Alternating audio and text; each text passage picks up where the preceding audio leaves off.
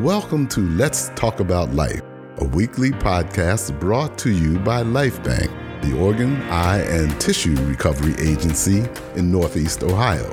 Donation can be a complicated subject, but it is really all about life. So spend a few minutes as we unravel the complexities of donation.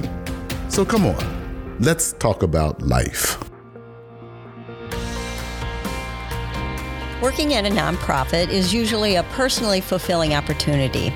You get to learn about a cause and then put your efforts towards bringing awareness to that mission. Some people have a connection with the mission or cause that drives them to work at a nonprofit, and others do not. They're there because they simply found a position that was interesting and was a good fit for their skill set, never thinking their connection would take place many years later. Hi, you're listening to episode 75 of Let's Talk About Life. I'm your host, Colleen Gerber, kidney recipient and Lifebanc staff member. Marva was a young woman when she came to work at Lifebanc. Although she did not have a personal connection, she felt it was great to be part of saving lives. Little did she know that many years later, her husband Kenneth would be one of the lives saved by a donor hero when he received a heart transplant.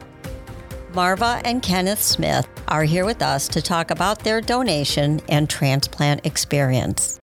Thank you both for sharing your story and be so willing to talk with us. Thank you.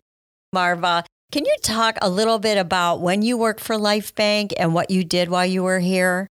I would be more than happy to, Colleen. Lifebanc was truly a great experience for me because at that time I wasn't a real believer of organ donation.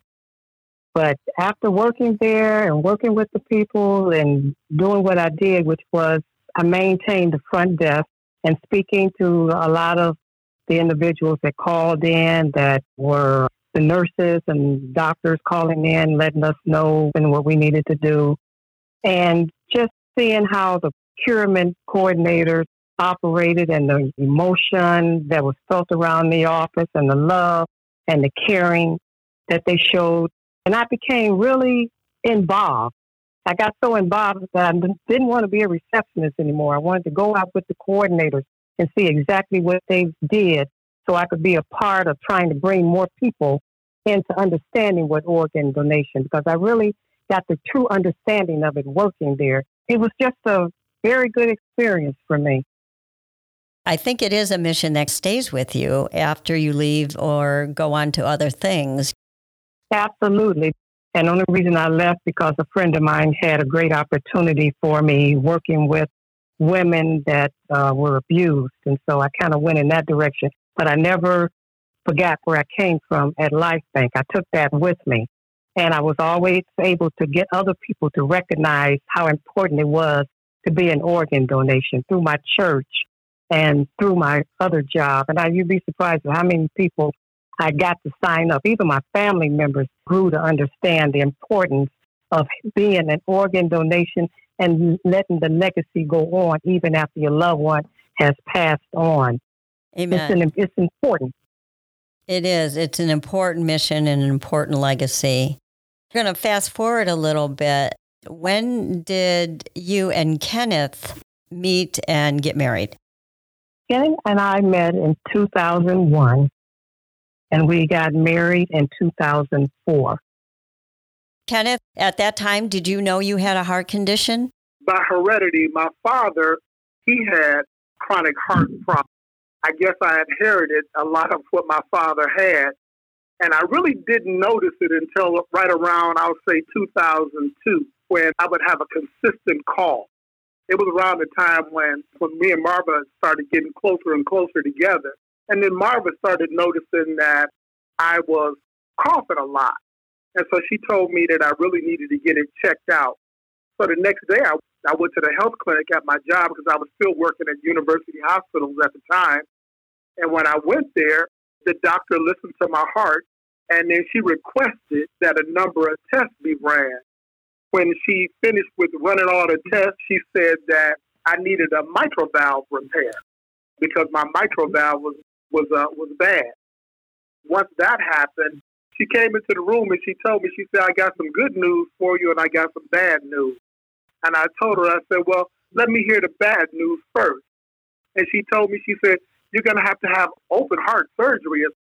She said, the mitral valve was bad and it was going to need to have repaired. And I said, well, what's the good news? She said, the good news is you get a chance to wait at least for two weeks before the surgery. A few years later, after I had the mitral valve replaced, valve, it started deteriorating again. It was the beginning of showing signs of uh, congestive heart failure. I had to go back in and I had to have uh, a mitral valve replacement. Then after that, I was being observed by some of the best doctors. So I had doctors at university hospitals. I had doctors at Metro. So I was really going through a lot of different specialists to just check out what was wrong. I ended up having an ablation. When I had the ablation, they were taking the intubation tube out, and I went into a cardiac arrest. Oh, no. Once I went into the cardiac arrest, at the same time, I had several mini strokes. So they uh, said, Your family can come in now. She said, Because I don't think he's going to make it. Ah. So we would have the family come in now and start saying their goodbyes. And they said that uh, all his vital signs are starting to fail because I was going into a renal dysfunction where my kidneys were starting to fail. You know, he's. They said I won't. I won't see the morning. Wow. And I'm.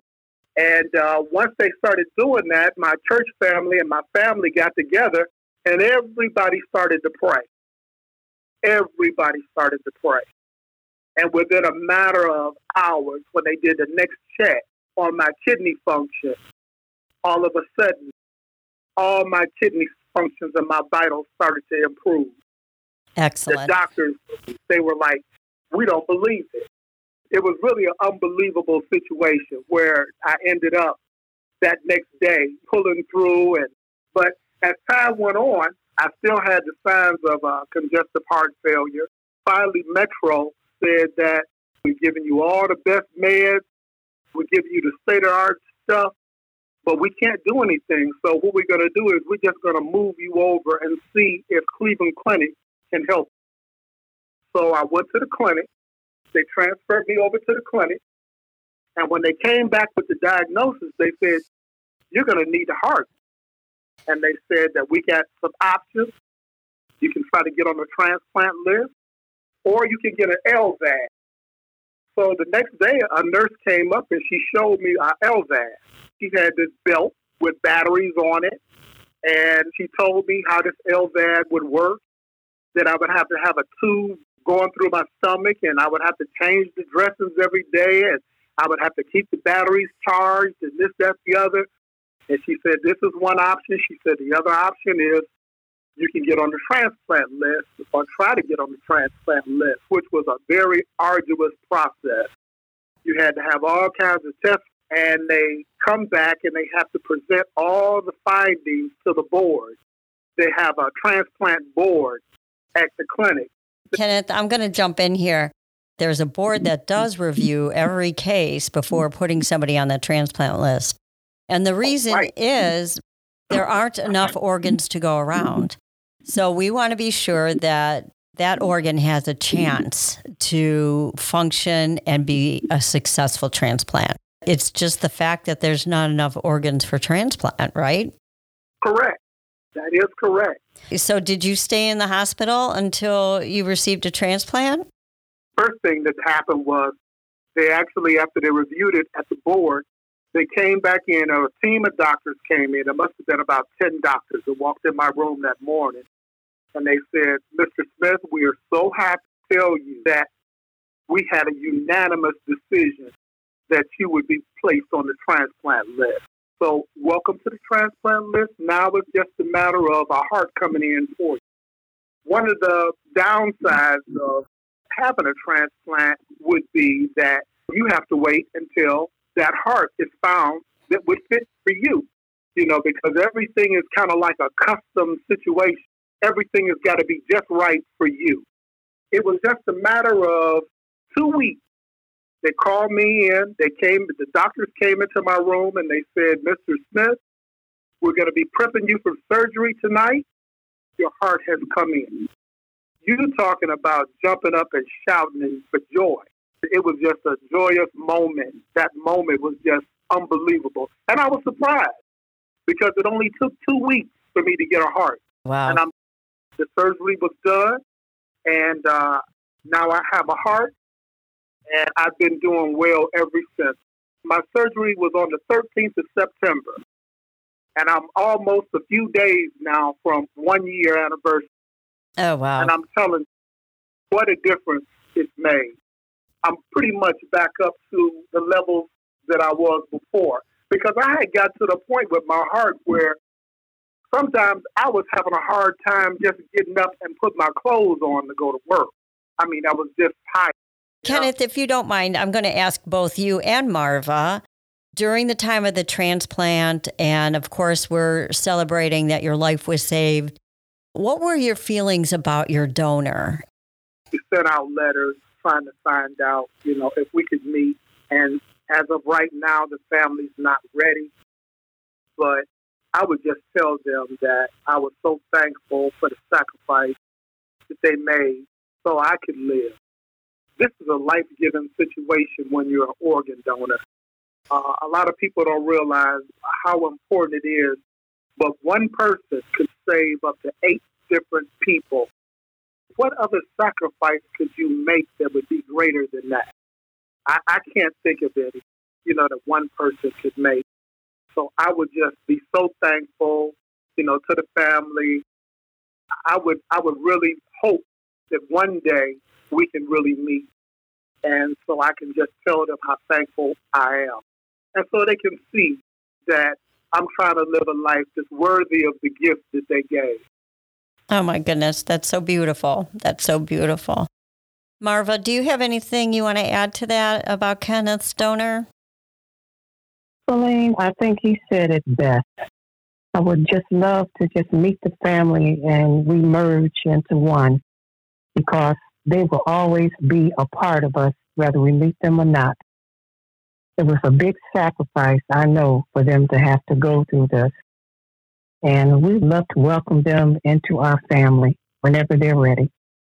Marva, with your experience of, of working at Lifebanc and now with Kenneth's transplant, what do you tell people who are, are nervous or skeptical? You look at my husband. If it wasn't for a family that their loved ones donation, he wouldn't be here. So think about it. And you love him. So think about leaving something for somebody when you leave here. So you, a part of that person can continue to live on. Kenneth, is there anything you want to say about people who are skeptical about organ donation? And I would just tell them there's no greater sacrifice than being an organ donor. I mean, the thought that you could save eight different people with organs donated, where in life could you do that? You know, and save other people. The Bible says God loves a cheerful giver, you know, and He taught us that it's better to give than to receive. And being able to give a gift of life, this is pleasing to God. So, what else could you do that would equal being an organ donor? I, I can't think of it. Amen. Amen. I can't either, Kenneth. I'm I'm right there with you. And I appreciate you being with us and, and, and sharing your story and really see the difference that your heart transplant made in your life. So thank you. I appreciate it. Welcome. You're welcome. We hope you found today's episode inspiring and informative. Let's Talk About Life can be found on Apple Podcasts, Google Music, Spotify, and other podcast providers. And of course, always on lifebanc.org slash resources. We encourage you to subscribe and we invite you back next week. And come on, let's talk about life. Thank you for listening to Let's Talk About Life. If you have questions about today's podcast, reach out to us at info at lifebanc.org. Take a few minutes to do something heroic and register to be an organ donor by saying yes at lifebanc.org. Literally, Someone's life is depending on it.